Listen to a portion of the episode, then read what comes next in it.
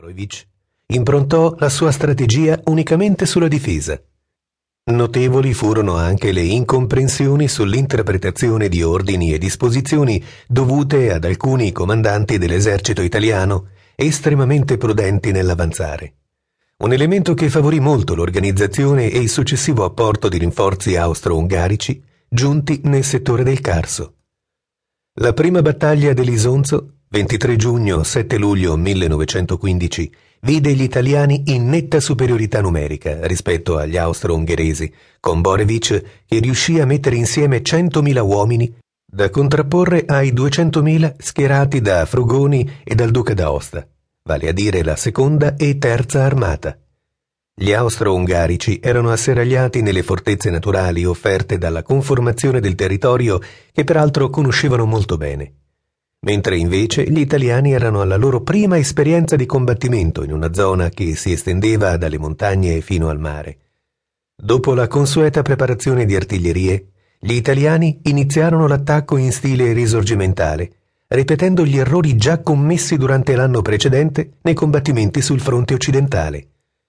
L'attacco frontale al grido di Avanti Savoia non pagò dal punto di vista strategico e le perdite si fecero subito rilevanti.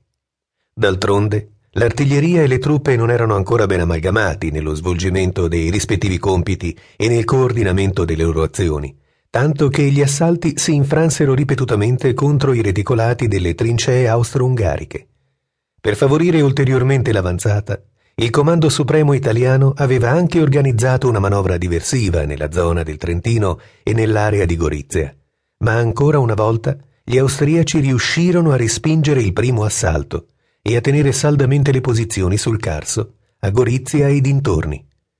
Gli italiani misero segno a qualche punto, in parte riuscendo a mettere piede sul Monte Nero e sul Colo Vrat, nonché nella conca di Plezzo, nel settore dell'Alto Isonzo.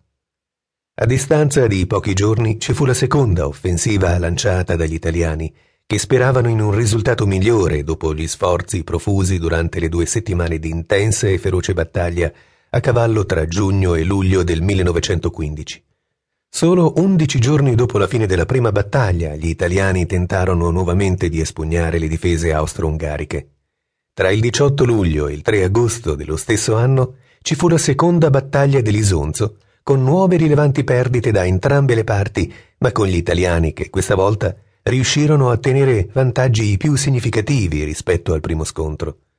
Sul Carso, gli austro-ungarici dovettero temporaneamente sgombrare alcune trincee significative per la difesa, poi riguadagnate al prezzo di ferocissimi corpo a corpo tra i soldati. Le trincee italiane e quelle austro-ungariche, distanti al massimo un centinaio di metri l'una dall'altra, passavano di mano molte volte nell'arco della stessa giornata. Ancora una volta il Comando Supremo italiano insistette con gli attacchi frontali senza porre rimedio alla scarsa coordinazione tra l'artiglieria e i piani di attacco della fanteria. Nel frattempo, alle batterie italiane iniziavano a scarseggiare le munizioni e questo indusse il generale Cadorna a sospendere gli attacchi. Il risultato finale vide le posizioni acquisite in precedenza intorno a Gorizia cedute nuovamente davanti ai contrattacchi austro-ungarici. La staticità della situazione e la necessità di riorganizzare le brigate e il parco artiglieria consigliò una salutare pausa. Il comando italiano comprese che senza l'ausilio dell'artiglieria l'avanzata delle truppe non avrebbe avuto alcuna possibilità di successo, visto che le mitragliatrici Schwarzlose austriache occupavano una posizione di primo piano durante gli assalti, falciando i fanti italiani senza pietà. Gli abili mascheramenti che le occultavano erano difficili da scovare e quasi impossibili da raggiungere. I reticolati e i cavalli di Frisia assolsero ottimamente allo scopo e i pur valorosi fanti italiani difficilmente riuscirono a crearsi dei varchi nel campo nemico. A nulla valsero i tentativi di neutralizzarli con i tubi bangalore o con le pinze e tagliafili. Le corazze e farina indossate dai coraggiosi che avevano il compito di tagliare i fili spinati risultavano troppo ingombranti.